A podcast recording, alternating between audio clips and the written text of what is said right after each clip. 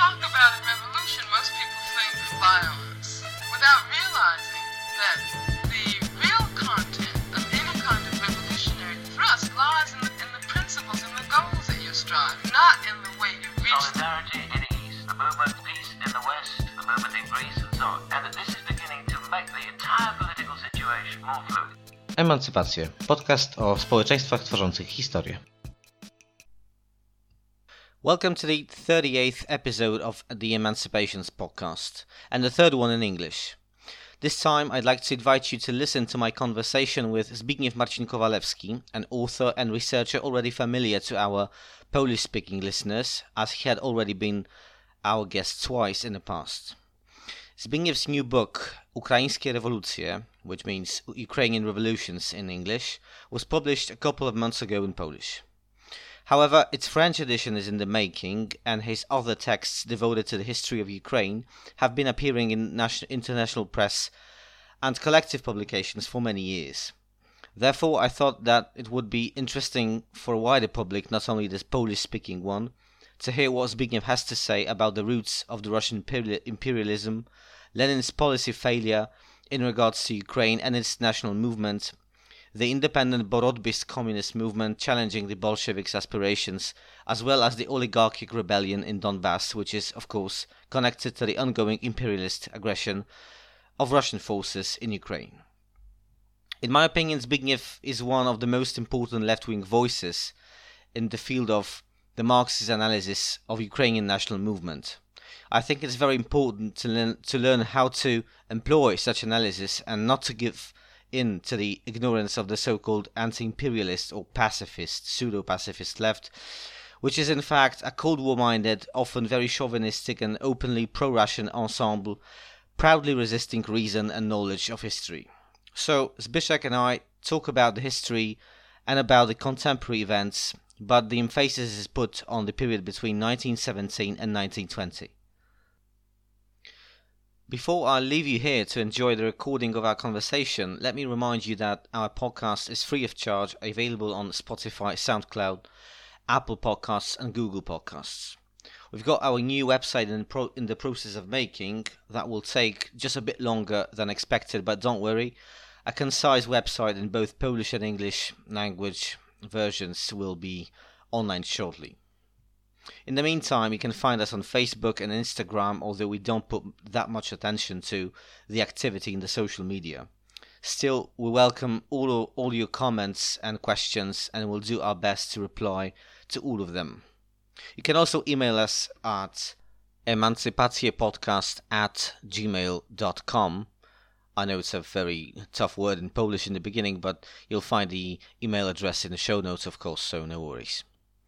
Alright, without any further ado, uh, let me invite you to my conversation with Zbigniew Marcin Kowalewski. This is the 38th episode of the Emancipations podcast, and my guest today is Zbigniew Marcin Kowalewski, a researcher of the left wing movements uh, and the deputy editor in chief of Le Monde Diplomatique Polish edition. We have talked twice in this podcast in previous years. Last time it was about your book, about rap, uh, music, and the Nation of Islam, uh, and a bit earlier we recorded a uh, conversation about the Tupamaros in Uruguay. Of course, all our episodes, including the two aforementioned, are available on Spotify, SoundCloud, Google, and Apple Podcasts. Apple Podcasts i Spotify zachęcam słuchaczki, słuchaczy do zapoznania się, przypomnienia sobie albo słuchania po raz pierwszy. Cześć Zbyszku. Hello Zbigniew. Hello. Today we are meeting because your new book entitled Ukrainian Revolutions came out recently. I find it exceptional for several reasons.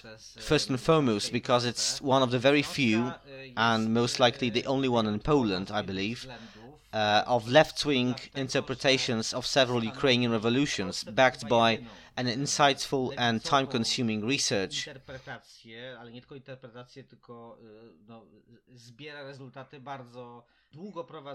On the unfolding of the Ukrainian statehood and nationhood during the revolutionary times.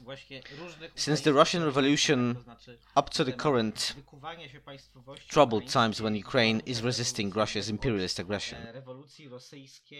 Tak zwanej rewolucji rosyjskiej. Już nie będę się rozwodził nad tym, czy powinniśmy ją nazywać tak czy inaczej, ale też odwołujesz się do kwestii no, bieżących, rzecz jasna.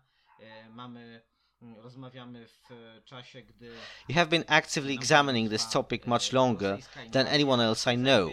That is since the 1980s, right? E, kwestią ukraińskiej państwowości, ukraińskiego narodu i jego relacji z imperializmami, zwłaszcza imperializmem rosyjskim, e, no pewnie od znacznie e, e, bardziej dawna niż ktokolwiek inny, kogo znam. To znaczy zacząłeś się tym zajmować jak rozumiem, That's correct. 80. jeszcze, tak? Tak.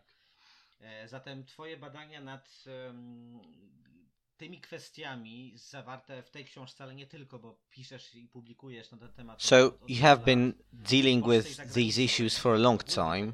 You've also published numerous texts about it in Poland and abroad, niektóre wcześniej twoje especially abroad, I, I think. I find your book a very Myślę, że to interesting, educative, and którą trzeba polecić. worth recommending to a broad public. jest to też takie oczywiste, It provides a reader with historical knowledge, which is indispensable among the overflow of the pseudo-left wing claims and theories spread by various anti-Ukrainian environments. But I'd like to begin with a simple question. How did your interest in Ukrainian issues begin? Nie sposób. Myślę, że Twoja książka dostarcza bardzo fajnego podkładu pod zrozumienie kwestii no, niezwykle zawiłych. Em, Chciałem zacząć od em, em, może pytania w ogóle skąd się wzięło u Ciebie zainteresowanie Ukrainą w kontekście rewolucyjnym właśnie? Well, I spent the 1980s in France as a political emigre due to my involvement in the Solidarity movement. While I was there, I rather quickly got interested in Ukrainian issues for several reasons. First of all, I came to realize that the Eastern Bloc system was going down. That was the time of the Solidarity and the martial law in Poland.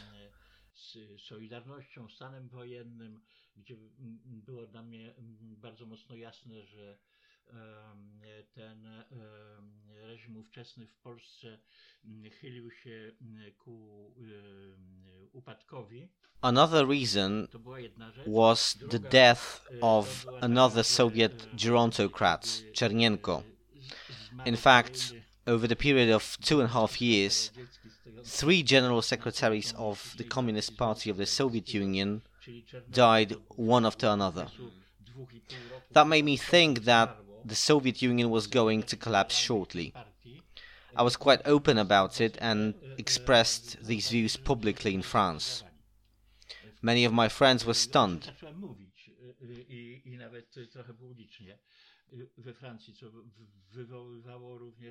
Wśród moich przyjaciół i znajomych ogromne zdumienie.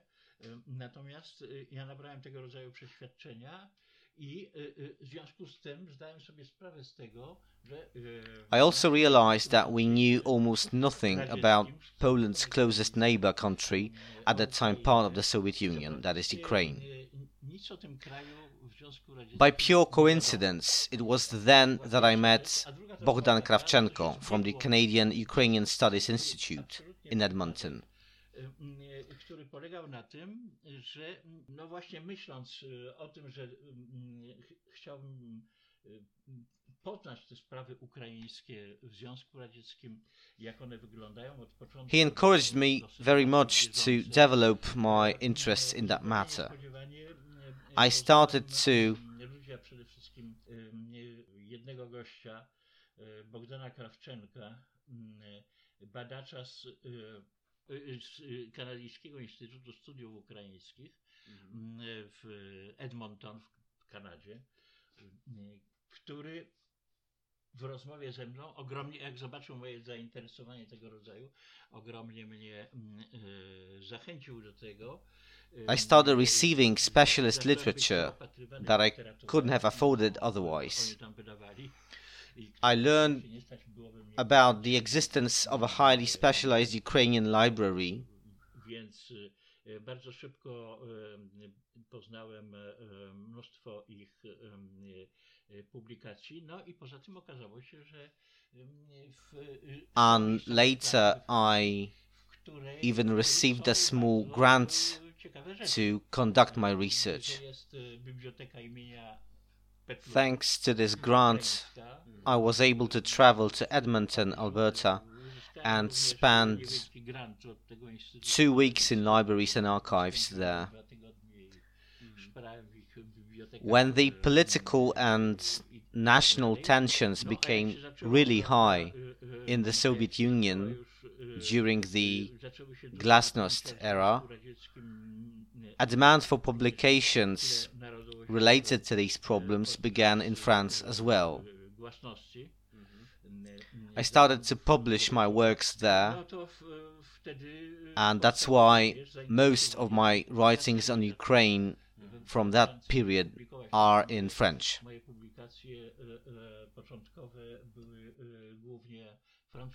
In Ukrainian revolutions, you analyze the history of Ukraine primarily in the context of Russian imperialism. You also devote the initial pages of your book to the political and intellectual foundations of this imperialism. Why does Ukraine, in your opinion, occupy such a central position in the Russian imperialism's intellectual construction? Dlaczego Ukraina zajmuje tak centralne miejsce właśnie w, że powiem, w konstytucji intelektualnej imperializmu rosyjskiego? Well, first of all, Ukraine has played a crucial role in the Russian Empire's westward expansion. Of course, we remember that this expansion led to the partition of Poland. However, between Russia and Poland there was Ukraine. Ekspansji imperium rosyjskiego no, na, kierunku, na kierunku zachodnim, prawda? Bo pamiętamy oczywiście o tym, że ta ekspansja na, na zachód zakończyła się rozbiorami, rozbiorami Polski, no ale między Polską a Rosją leżała Ukraina. Nie mówię tutaj It was a very vast territory, and by seizing it, one had open access to the Black Sea and Ukraine's exceptional economic characteristics.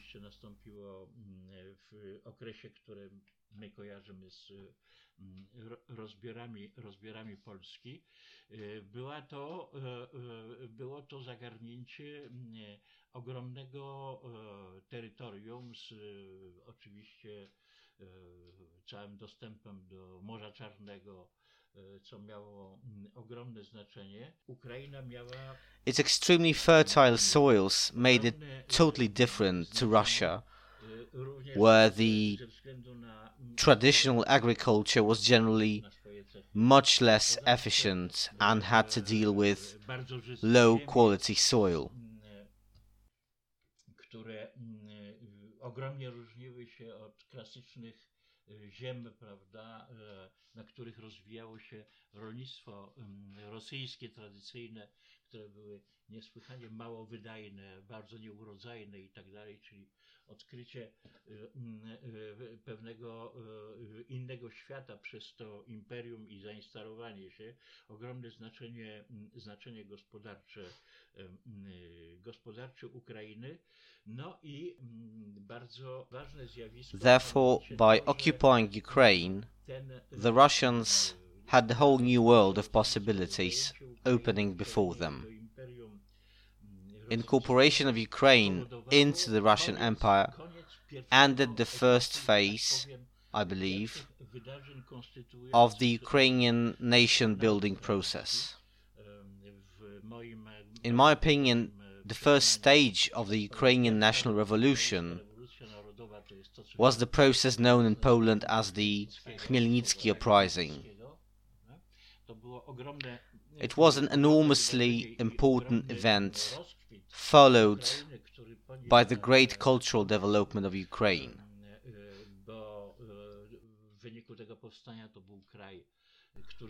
For many years, the traditional feudalism was wiped out of its territory, and a very peculiar society of free peasants was created. Similar phenomenon in any other part of Europe at that time was even hard to imagine. But after this flourishing, together with the Russian rule, came the collapse. It was not until the second half of the 19th century that the Ukrainian nation experienced another renaissance.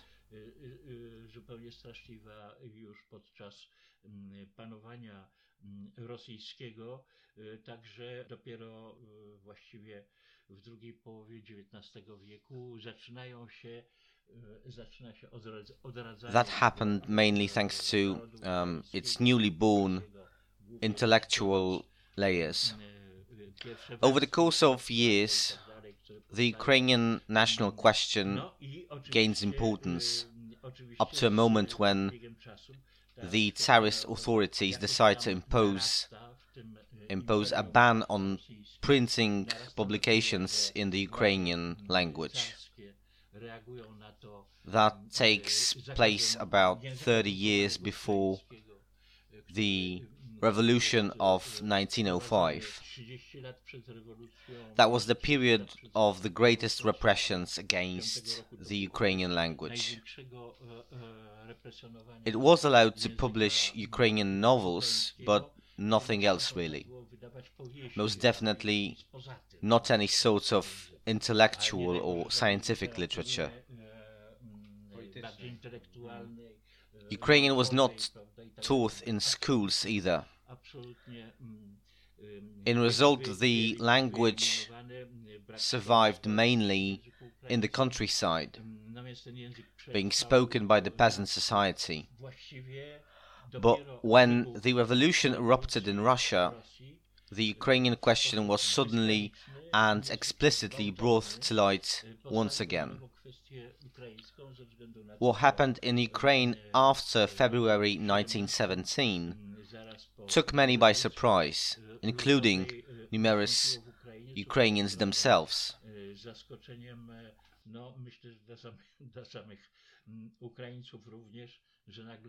Zaskoczeniem, no myślę, że dla samych, dla samych Ukraińców również, że nagle kwestia narodowa ukraińska By that time, mm, One might have gotten an impression that there was no such thing as Ukrainian nation at all. że tego narodu właściwie And then, all of a sudden, Ukraine's national question stood upon a knife's point.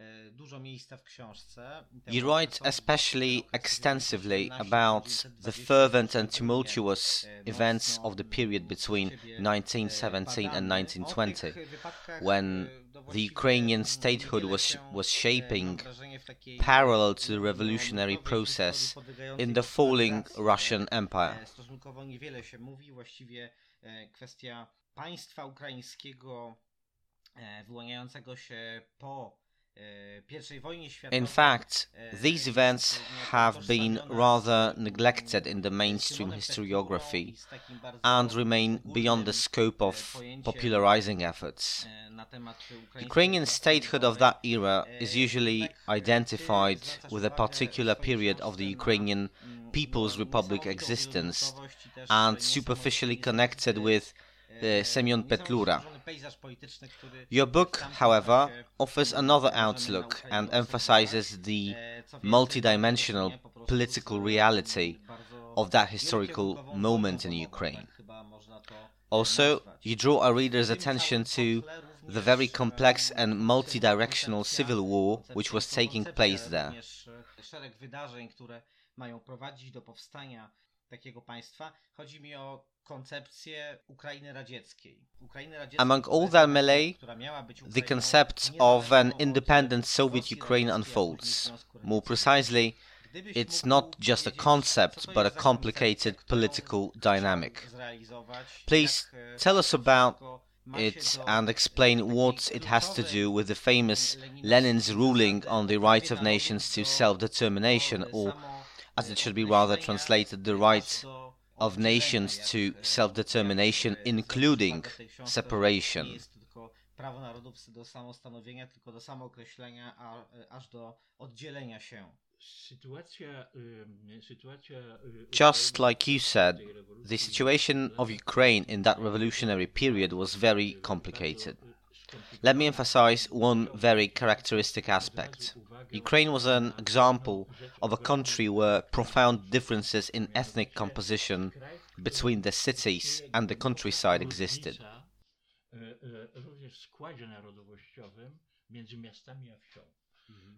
Czyli naród ukraiński e, istnieje na wsi, to jest chłopstwo oczywiście, z panującymi nad nimi mm, obszarni, obszarnikami rosyjskimi, polskimi. Ukrainian nation was present first and foremost in the countryside. It was composed of peasantry ruled by landowners of Russian or Polish origin, as well as Russified or Polonized Ukrainian ones.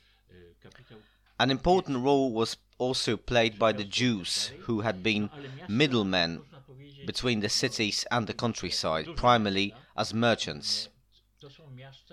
In the cities, especially the large ones, about two thirds of the population is Russian or Jewish at that time. Ukrainians there are a minority which is undergoing the process of Russification. The same applies to the Jewish community. Administration and cultural life are, generally speaking, under the rule of the Russian language.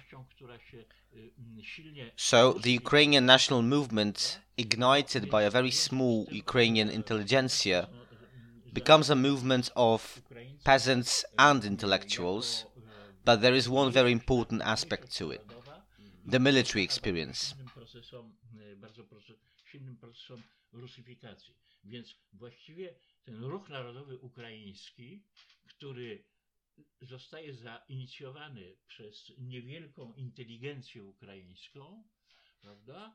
E, e, To jest ruch inteligentów i chłopów z jednym bardzo ważnym There's a mass of Ukrainian soldiers in the Tsarist army. After the 1917 February Revolution, there is still war going on, and Russia fights Germany and Austro-Hungarian Empire. Then the front line breaks down, a rebellion in the army takes place. As a consequence, Ukrainian soldiers start demanding a redeployment of their troops? As exclusively Ukrainian units. Units. Rebelia wojskowa, która, która, ma, która ma miejsce i tak dalej, prawda? I te e, jednostki wojskowe ukraińskie powstają w wyniku e, żołnierzy do, żądają przegrupowania ich i tworzenia jednostek wojskowych. They insist on that the orders uh, be given in Ukrainian language, not Russian. Inside those units, Ukrainian is spoken on a daily basis. Gatherings of such units are being organized in Kiev. So, it is a very important integrating factor which brings the intelligentsia and the peasants together. Tą niewielką inteligencją narodową ukraińską, a masami chłopskimi, bo te to wojsko Ukrainian soldiers are peasants, obviously, but peasants who experience the war, the life in the trenches, in the barracks, on the front line. w koszarach i tak dalej są Eventually, as members of uh, nationally homogeneous army units, they become a leading factor in the Ukrainization of Ukraine, so to speak. In 1917, Petlura is not yet a particularly important figure. He's just one of the social democratic activists. He will only emerge as a key political leader much later in 1918. What's interesting, among the intellectual circles, a crucial role is played by a very small social democratic party. It's a bit surprising, even though the national movement is formed by peasants and intellectuals, a party rooted in the workers' movement becomes a leading political force. Later, it loses its influence, and the Socialist Revolutionaries Party enters the stage and takes the lead. It gains a massive popular support, but still has certain weaknesses. socialist revolutionaries are not as well organized as the Social Democrats. During that stage of the process, the issue of independence, understood as secession from Russia, is not on the table. That happens later in 1918. In 1917, the Ukrainian statehood is being brewed but is still intended as part of the Russian Federation. The socialist revolutionaries' mind is set on creating an autonomous democratic republic inside a new democratic Russia. This is how the statehood is being imagined. From the point of view of the Lenin's rights of nations to self-determination, in this case, the idea of self-determination is being reduced to autonomy. But the October Revolution happens in Petrograd and Moscow and puts the whole picture upside down. The question arises what is the relationship between the post February democratic Ukraine, federated with Russia, and the new revolutionary system which is being born? Ukraine already has its own powerful national movement with its own institutions. They don't follow the same pattern as the Bolsheviks. Bolshevik party doesn't lead the national revolution in Ukraine. Ukrainian left-wing parties do. Among them, there are local branches of the parties that are active also in Russia, where they are opposed to the Bolsheviks. Should the Bolshevik revolutionary law apply to Ukraine then? It becomes clear that the emerging state institutions in Ukraine have different specifics. This systemic discrepancy enhances the independence movements. In Ukraine, there are workers and soldiers' councils of the same type as in Russia. However, in Russia, the councils are at the very forefront of the revolution. They convey the social and political change. In Ukraine, the situation is different. Their role is secondary to the one played by the newly formed State Council and other national movements institutions. The workers and soldiers' councils in Ukraine represent mainly the Russian and Russified Jewish working class. There are no peasants' councils in the countryside. Other forms of social organization exist there. The situation becomes extremely complex. The workers and soldiers' councils where the Bolsheviks are active should be taking the power, following the Russian experience. But they don't. They don't even try too hard. When there is an attempt by the Kerensky temporary government to keep the power in Ukraine, the councils manage to overcome it. Although they turn out to be very efficient in combating the counter revolutionaries, they don't seem to be aimed at taking the power.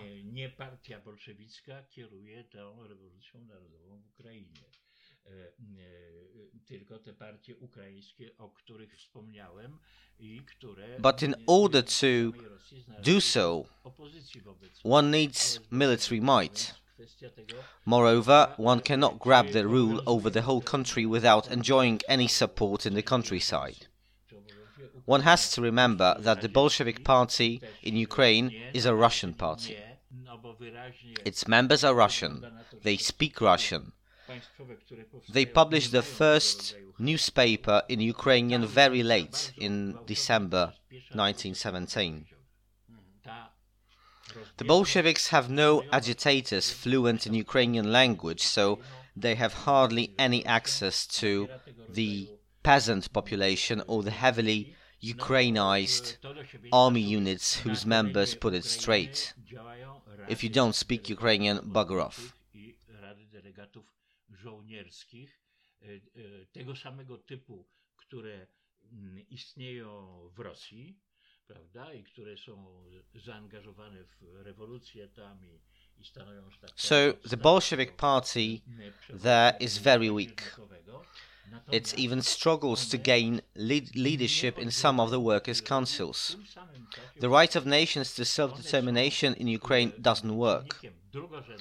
Although the Bolsheviks in Russia, also Lenin himself, want the Ukraine to be the beneficiary of this rule, at the same time, they would like to see Ukraine become a Soviet state.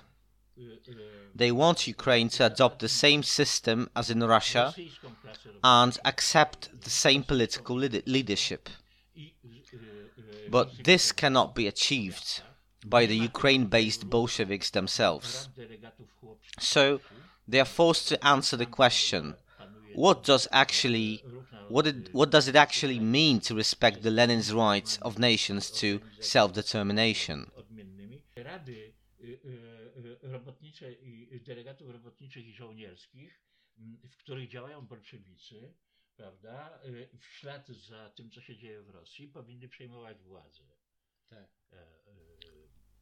They remain politically unable to seize the power and they don't dare to do it by force either. But there is still pressure coming from Russia. In result, the relations between the Ukrainian national movement and the Soviet Russia becomes one of a constantly growing hostility. In January 1918, it evolves into an all-out dramatic armed conflict. Ale jeśli bolszewicy nie stawiają sobie mm. za zadanie zdobycie tak. władzy. Oni mm, likwidują bardzo, bardzo In other words, the famous Lenin's right of nations to self-determination in Ukraine is totally compromised. In reality, it is only declared but, but not at all respected by the Bolsheviks. What is more, it is becoming clear that policy-wise they want to prevent Ukraine from seceding decidedly. I do tego dochodzi jeszcze bardzo, bardzo ważny czynnik, a mianowicie sama partia bolszewicka w Ukrainie jest partią rosyjską. Mhm. Rosyjską. Składa się z Rosjan, mówi po rosyjsku. Pierwsza gazeta w języku ukraińskim. Their goal is to impose a Soviet system under a Soviet leadership and form an autonomous statehood which will be tightly connected to Russia. Any kind of a confederation or other form of interstate alliance is out of question.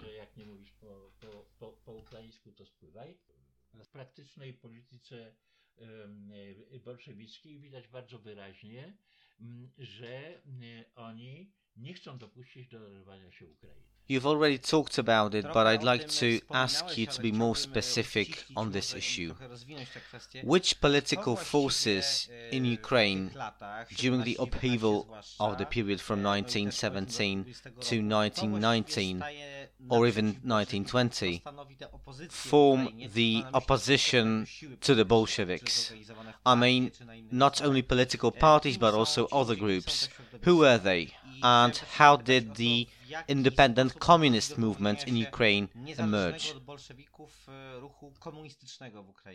W ciągu roku pierwszego, czyli 17, Putting aside all the numerous but politically rather insignificant entities of that time, in 1917 main political forces are, are as I said before, the small but influential Ukrainian Social Democratic Labour Party and the Ukrainian Party of Socialist Revolutionaries, independent from its Russian counterpart. The latter has a massive social support and is backed by the emerging peasant unions. Gradually, the process of political differentiation speeds up as the dynamic revolutionary process in Russia is in the background. It turns out that the political parties which lead the Ukrainian National Council, a body that will eventually proclaim the independence of Ukraine, do not fully respond to the expectations of the peasantry, which is calling for radical social reforms. First of all, the peasants demand the parceling out of the land previously owned by their exploiters. The tensions are high as the national movement, led by the Social Democrats and Socialist Revolutionaries, actually hardly does anything to fulfill those needs. They keep telling the peasants that the adequate reforms will be prepared by the new Constituent Assembly. So they postpone the land reform over and over again. But they cannot continue this approach after the October Revolution and the adoption of the Bolshevik decree on land, which imposed the redistribution of the landed estates in the former empire. Obviously, the peasant masses quickly learn about the decree and want to become its beneficiaries as well. The Socialist Revolutionaries Party starts to fracture because of varying attitudes to this challenge. Quite fast, a radical left wing faction emerges. It calls for an independent Ukraine, but in terms of social policy, it's strongly influenced by the Bolsheviks and the revolutionary events in Russia. From this environment emerges a current oriented towards an alliance with the Bolsheviks, not only in Ukraine, but in Russia as well.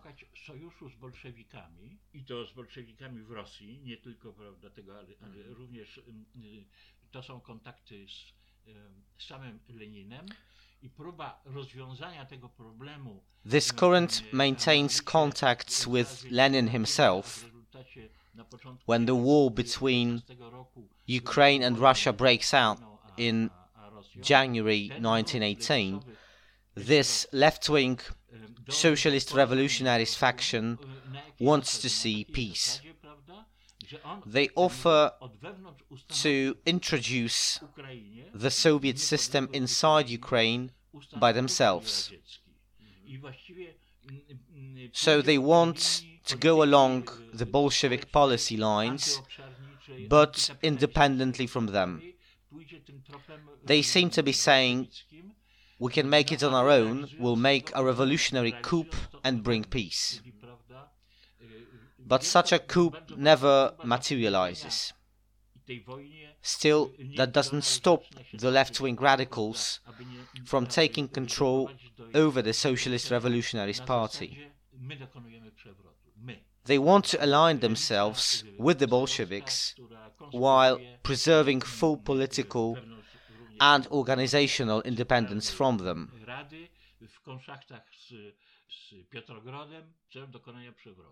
No ale do tego przewrotu w rezultacie nie dochodzi. W każdym razie w późniejszym, w późniejszym Finally, procesie z tej y, lewicy they change the party name. lewica już się wyłoniła. First, they Ona call themselves the Party of Socialist Revolutionaries Communists in the brackets, and then the Ukrainian Communist Party Borotbists.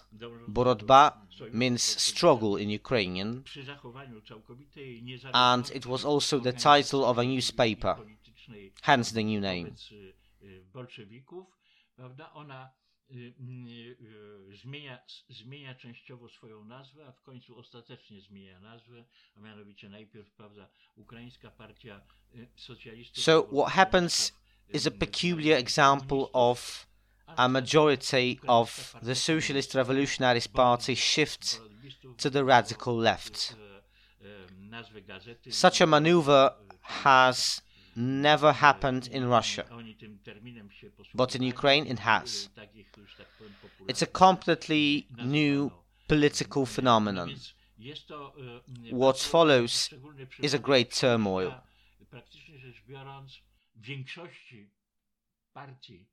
socjalistów, rewolucjonistów na pozycje komunistyczne Bolsheviks managed to win power in Ukraine in March 1918, but are swept out immediately afterwards.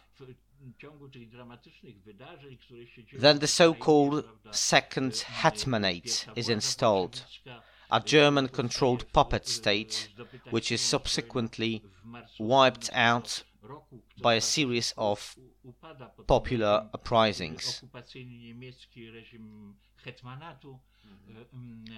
a więc satelicki- The Bolsheviks return to power after they fight off the regime of Semyon Petlura. u- ustanowionego. W tym całym, całym procesie ta partia y, się kształtuje i kiedy bolszewicy, Armia Czerwona po obaleniu przez powstania ludowe The Borotbist Party gains significant importance by that time. It has managed to win significant influence in the popular peasant resistance movements, not all of them, but still in many. It enjoys the lar- largest support in the countryside. Wodzą, Simona Pot- Petlury, And the Borotbists e, want to join the Comintern staje się bardzo as the sole representation of the Ukrainian communism. W ruchach powstańczych a- antyhetmańskich, hmm. nie wszystkich, ale e, So they go quite far and they do so very quickly. They go quite far in the process of adopting a hmm. communist stance. No więc mm, jest to ogromnie ciekawe zjawisko. Jest to partia, która mm, chce być w Kominternie. The Bolsheviks categorically refuse tym swoim procesie and z tej swojej uphold the opinion that they are the only party entitled to represent the revolutionary classes of the former Russian Empire. Na co nie ma absolutnie zgody bolszewików, dlatego że na całym tym obszarze bolszewicy stawiają sprawę, że tylko jedna partia może być w Kominternie, a więc ich własna. A jak się do tego odnoszą inne strony And w samym Kominternie? Czy Is there any discussion on that issue among the Comintern members? No więc, Do other members express any critical views? Na, na wniosek i pod, no w Kominternie kontrolowanym przez bolszewików ta sprawa zostaje oddalona i odrzucona, czyli bolszewicy nie akceptują Well. The Bolsheviks Y, w ciągu control the Comintern mm, fully, of course. w ciągu roku 19, So, the Borotbists' demand is dismissed. traktują jako coś When they regain power in. Ukraine in 1918, Dłuższy czas they nie treat the Borotbists as allies, although they don't let them participate in the power structure. Borotbists are allowed to enter the Soviets, uh, the revolutionary Soviets, but not the government. I y, właściwie pol- polityka y, bolszewików jest zupełnie chaotyczna w tej sprawie, dlatego że borodbiści w wojnie domowej, która się toczy prawda, w Ukrainie, jest to wojna prawda, z In fact, y, Białą Gwardią. the Bolshevik policy is, in this regard, is totally chaotic. On the one hand, they fight side by side with the Borotbists against the White władzy Uh, please let's remember that the civil war is still going on. Ym, No, oni zaczynają On the other hand, however, they keep their military allies at bay when it comes to the question of governance. Given the cold shoulder they get from the Bolsheviks, despite all the political influence they have, silniejsi, są- są the większą Borotbists start to display ambition to take power in Ukraine. Ukraine, which ought to have the Soviet political system, but preserve sovereignty. Współpracując z bolszewikami podczas wojny domowej, prawda, że prawdopodobnie przygotują powstanie zbrojne w celu przejęcia władzy, czyli prawda, konfrontacji z bolszewikami. Kiedy z przeciwnikami, z kontrrewolucją sprawa zostanie, zostanie rozwiązana. rozwiązana, prawda? No więc w rezultacie po upadku, po upadku w końcu sierpnia 19 The Borotbist Party enjoys larger social support than the Bolsheviks. It becomes clear that if the Bolsheviks win the civil war, their former allies might turn against them in order to seize power.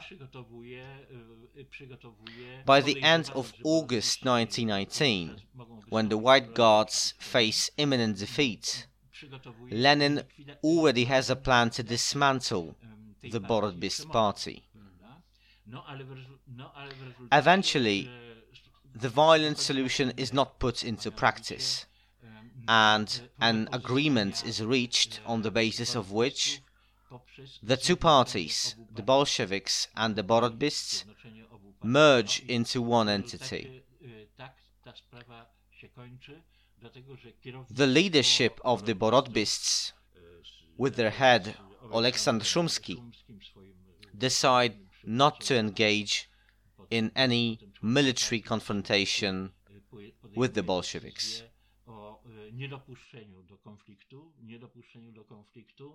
No i mm, wobec zajęcia Ukrainy przez, po raz trzeci przez mm, Armię Czerwoną i ustanowienia... When the Red Army enters Ukraine for the third time, they agree to merge.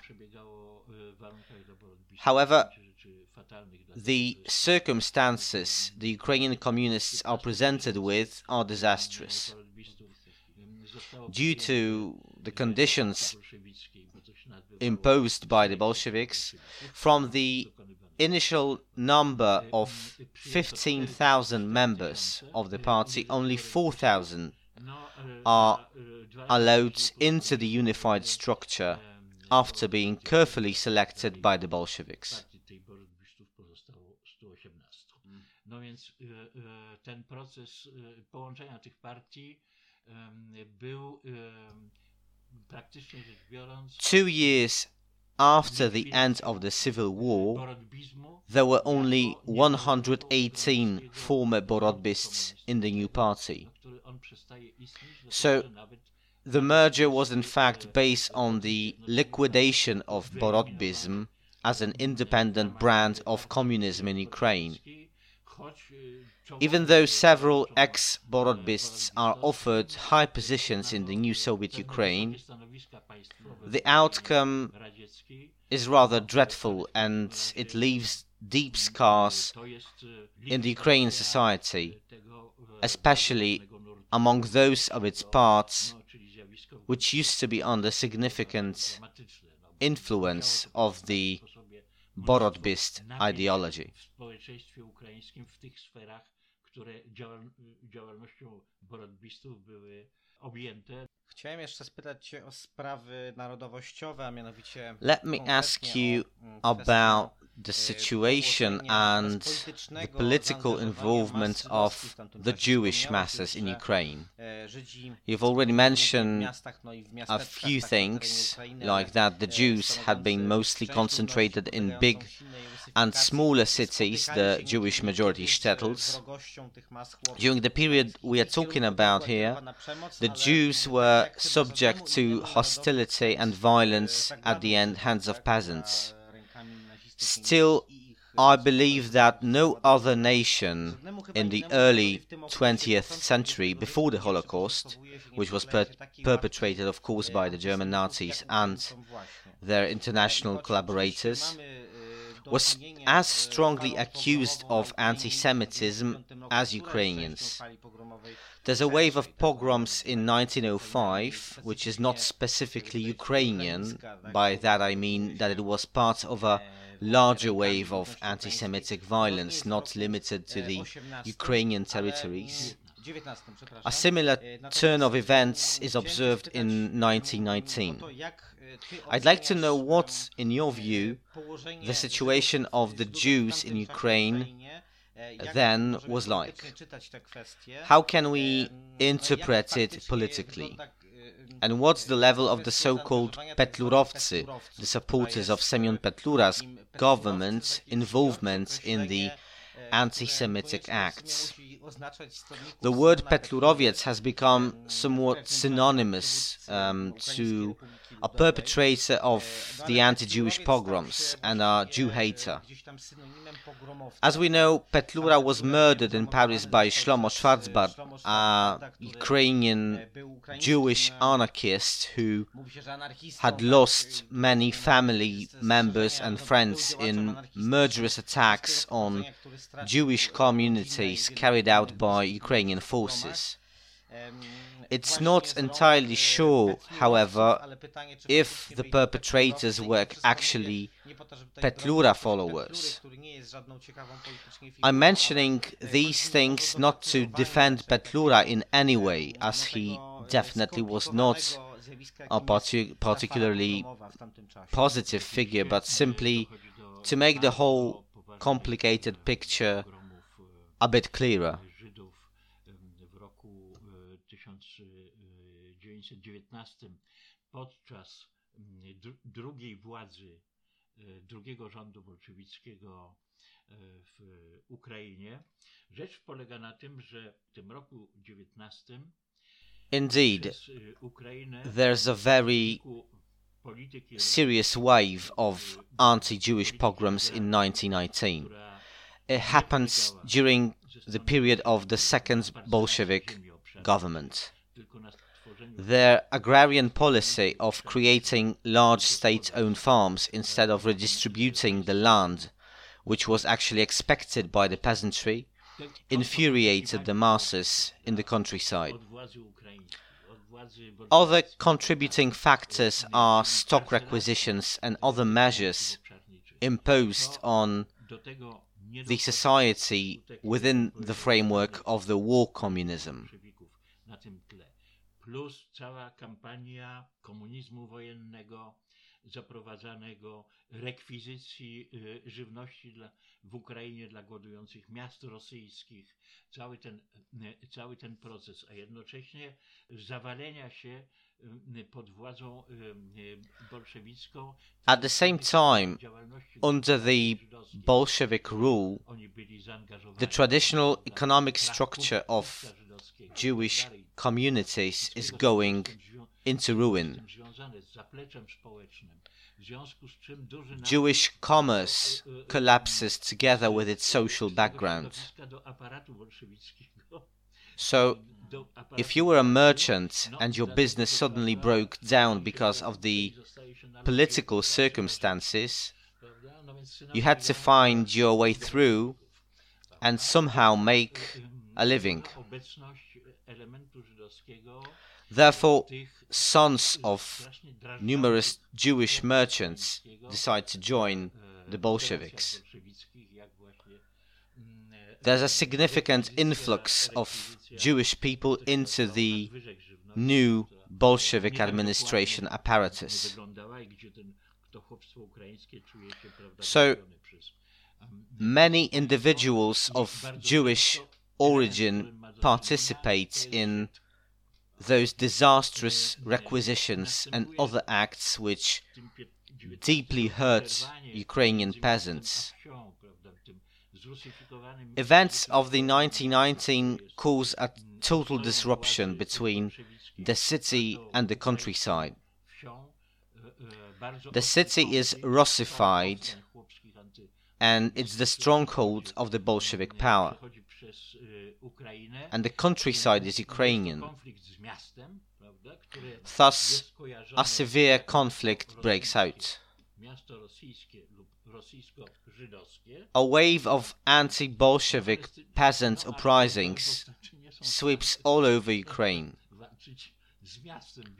Peasants turn against the cities, but they are unable to con- conquer them, of course.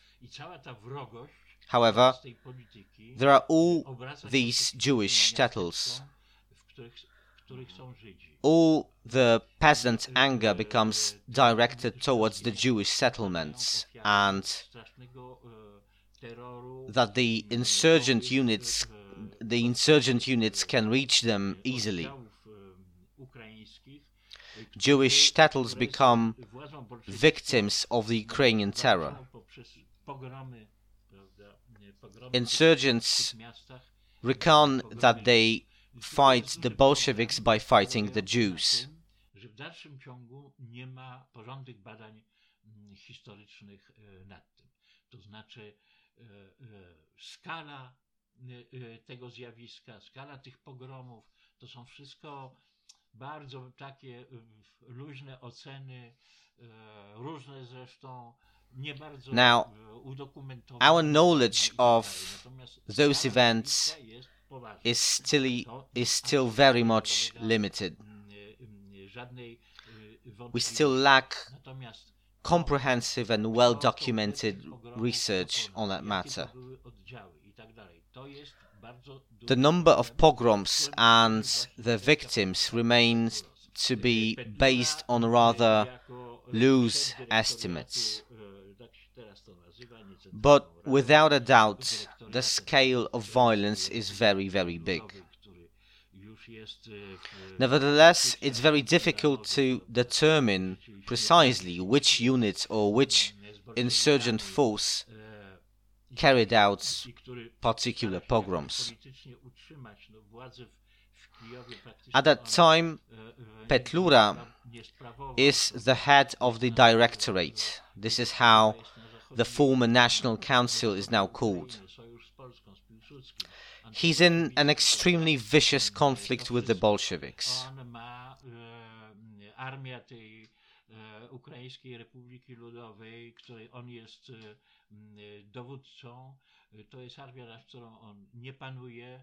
Która się składa w dużej części z oddziałów powstańczych, bo te oddziały powstańcze, m, duża ich część walczyła z One must keep in mind the fact that Petlura has hardly ever ruled from Kiev.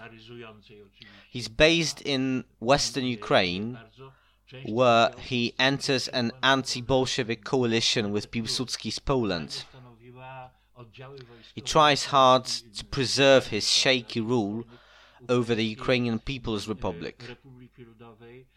Co często w dużej mierze było fikcją, dlatego że mm, wojska te His army is comprised in large parts of the insurgent peasants units which Petlura is unable to control but has to rely on their strength. do tych, pet- petlurowskich In reality, many of these units operate on their own and disobey or simply ignore orders, although officially they belong to the Ukrainian People's Republic Defense Forces.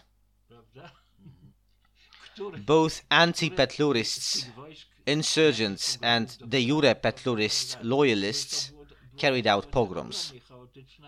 However, in many cases it's impossible to precisely state who perpetrated what. Em, e, Formacje były e, również sprawcami mm, e, pogromów e, i to bardzo poważnych pogromów. Natomiast no, sprawa e, o- osobistej inpo- e, odpowiedzialności Petlury jest rzeczą, o którą pewnie spory będą się mm, toczyć e, Still, zawsze. it's Dlatego, że absolutely w tego true rodzaju tak that chaotycznej units sytuacji formerly belonging to e, the Ukrainian army jest executed rzeczą- certain jest rzeczą jasną, murderous że pogroms. No doubt about it. które, y, y, gdyby The scope of Petlura's personal responsibility remains debatable and most likely will remain so forever. miał wolę walczenia z pogromami, The situation was extremely chaotic, and it's clear that if Petlura wanted to halt the anti Jewish violence, he would have had to impose discipline and explicitly order them to stop attacking Jews, which would have resulted in some of his troops leaving him and joining the independent anti-Bolshevik and anti-Semitic forces. So Petlura was eager to turn a blind eye on the pogroms. As far as I can tell, there is no evidence that Petlura himself inspired or ordered pogroms. At the same time, it's obvious that he acted opportunistically and tolerated violence against the Jews.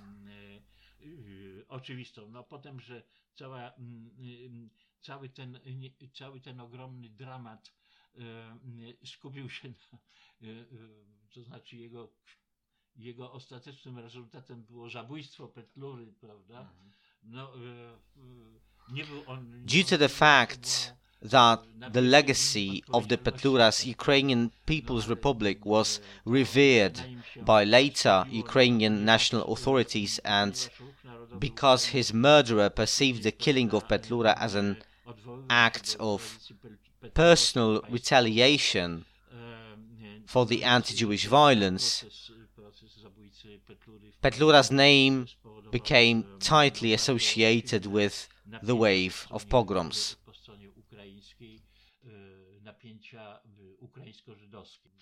Na koniec chciałbym jeszcze zapytać Cię o coś, co też zajmuje istotne miejsce w Twojej książce. As we are heading towards the end of our conversation, I'd like to refer to more recent events. In your book, you use the term oligarchic rebellion to describe the events of 2014 in Donbass. How do you define this rebellion? And how is it connected to the anti colonial question? I understand that you support the view that Ukraine is currently waging an anti colonial war against Russia, right? Mm, mm, Ukrainie, które nadaje obronie ukraińskiej charakter wojny antykolonialnej. After the collapse of the Soviet Union and the restoration of capitalism, the much talked about phenomenon of the Ukrainian oligarchy was centered in Donbas. This great mining and industrial area similar to the region of Silesia in Poland. Certain groups which earlier had been part of the ruling bureaucracy benefited from the process of the grand scale privatizations. These people became very quickly morphed into great capitalists. This relatively small group of people gained enormous political power and crucial political influence on Kiev based authorities. A party of regions, the Yanukovych in power, all those things are very much connected to the Donbas oligarchs. Nowhere else in Ukraine such economic power hold existed.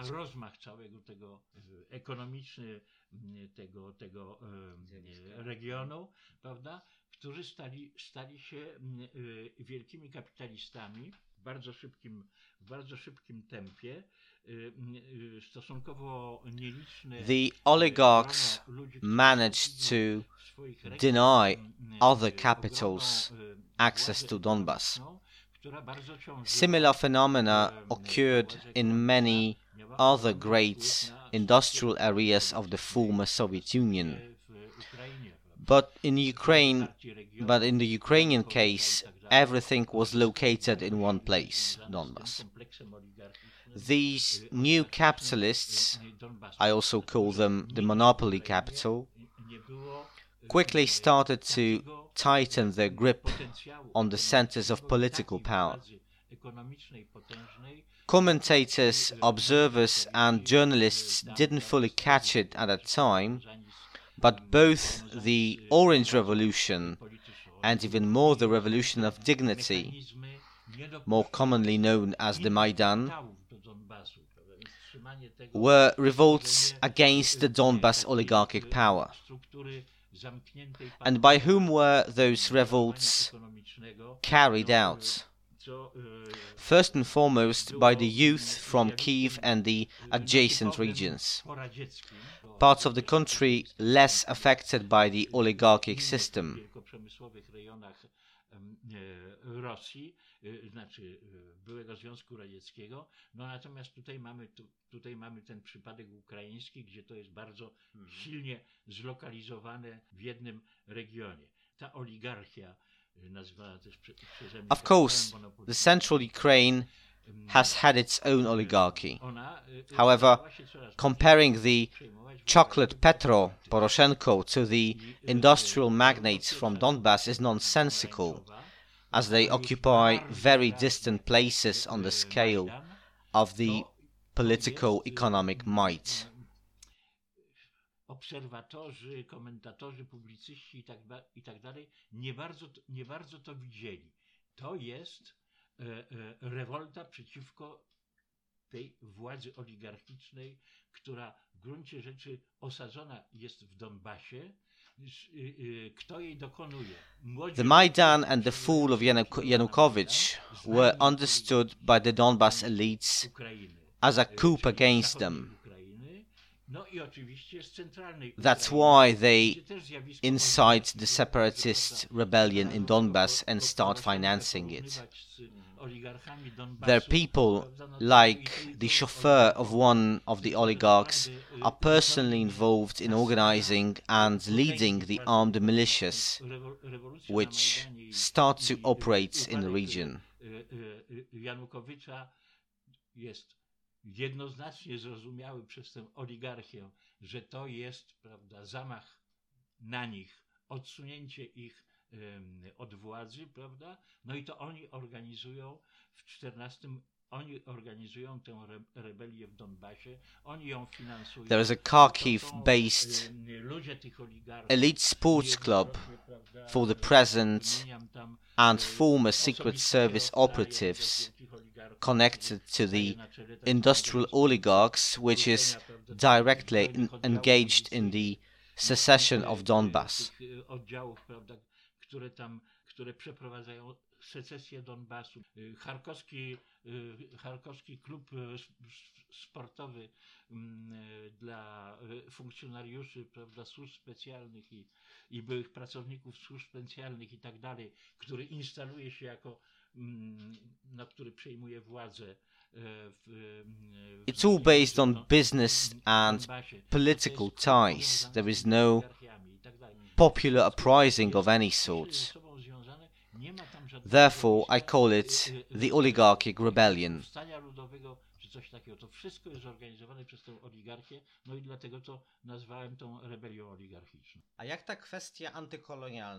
And what about the anti-colonial issue?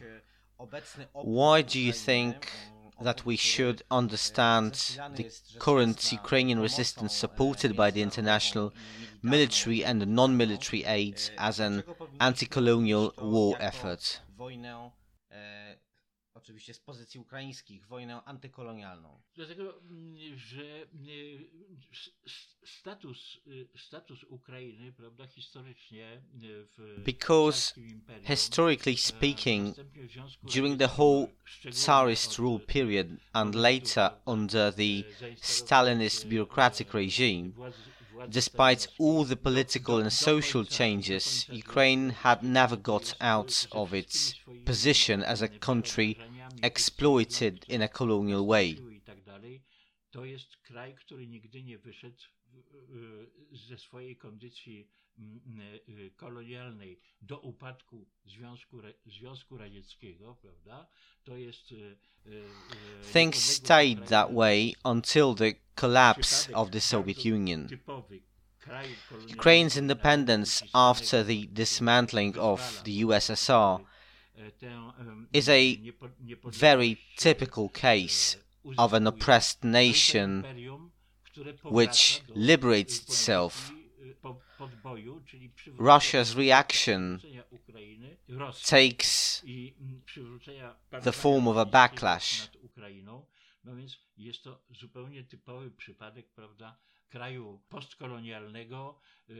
Gdzie to imperium powraca, bo chce podbić ponownie The wounded empire aims at taking back its former property. Więc Jest to So, we have a very common example of a post-colonial state which is which its former colonial które powstało w authority wants to procesu, no, faktycznie overpower again. We need to employ the categories of colonialism and imperialism to understand this war. E, In my opinion, it's e, all very clear. The same case e, was in Vietnam. absolutnie konieczne do rozumienia, After it gained e, its independence e, after the World War. II, e, the imperialist French army came back in order to retake the country.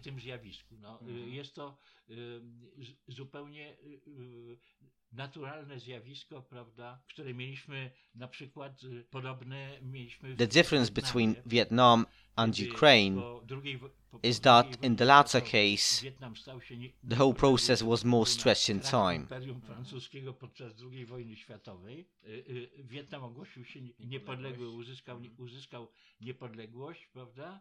Y, I za pewien czas y, wróciły wojska francuskie, żeby to odbić. Tutaj mamy to zjawisko, y, y, ten sam typ zjawiska, tyle że bardziej rozciągnięty w czasie. Let me finish with one last question.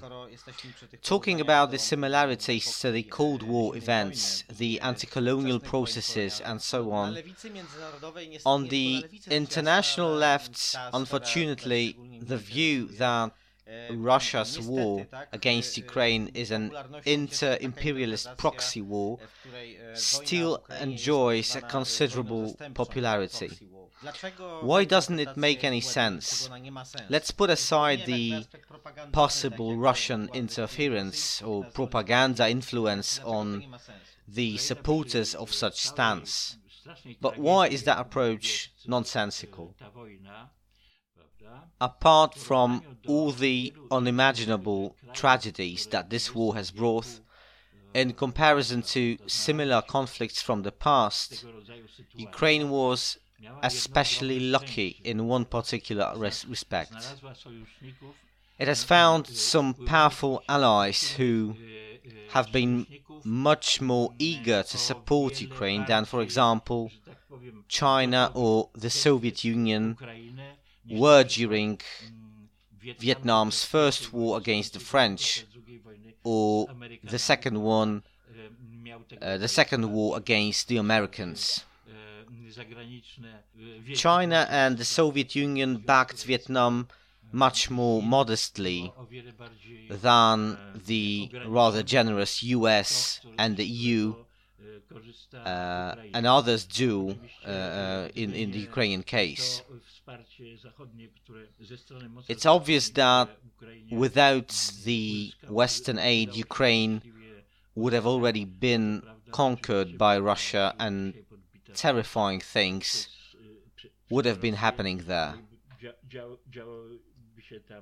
It is self defense conducted by the Ukrainian nation, which has been simply lucky enough to obtain substantial help from its allies. With notable success, of course, and it's not unlikely that Ukraine will win this war.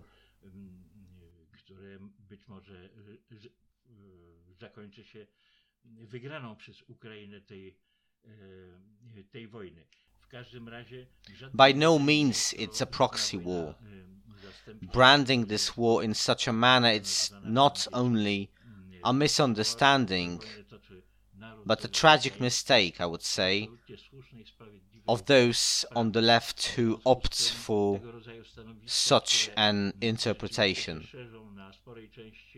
Na sporej części lewicy zachodniej, no nie tylko są daleko idącym nieporozumieniem, ale nazwę to tak zupełnie tragicznym dla lewicy. All right. Thank you very much. It was the 38th episode of Emancypacje slash Emancipations. I talked to Zbigniew Marcin Kowalewski, the author of a new book entitled Ukraińskie Rewolucje, Ukrainian Revolutions, published in Polish by the Książka and Prasa, which translates as Book and Press Publishing Institute. Thank you for being with us here today, Zbigniew. I'd like to thank you as well for inviting me for the third time actually, and definitely not the last one. Of course, if there is any if there are any further opportunities, I'll be glad to talk to you again. Thanks for your interest. Of course, and I recommend your book to all those listening. Thanks again, Zbigniew. This is how the 38th episode and the third one in English ends. Ukraine keeps fighting against Russian imperialism. The history of Ukraine and the Russian imperialism remains rather obscure to many, not only in the West but all over in the all over the world. And this is the reason why we should build um, left wing solidarity against the imperialist aggression and against pseudo left wing ignorance. Learning about Ukraine's history should be an indispensable element of such efforts, so you can expect more from us in the future. Let me remind you that all our episodes are available for free from Spotify, SoundCloud, Apple, and Google Podcasts. Not every future episode will be published in two language versions, but we'll do our best to ensure that non-Polish speaking audiences um, will would have access to our podcast. Okay, we'll be back very soon. Please stay tuned and thanks for listening. My name is Jacek Drozda, and this was the 38th episode of Emancypacje slash Emancipations podcast.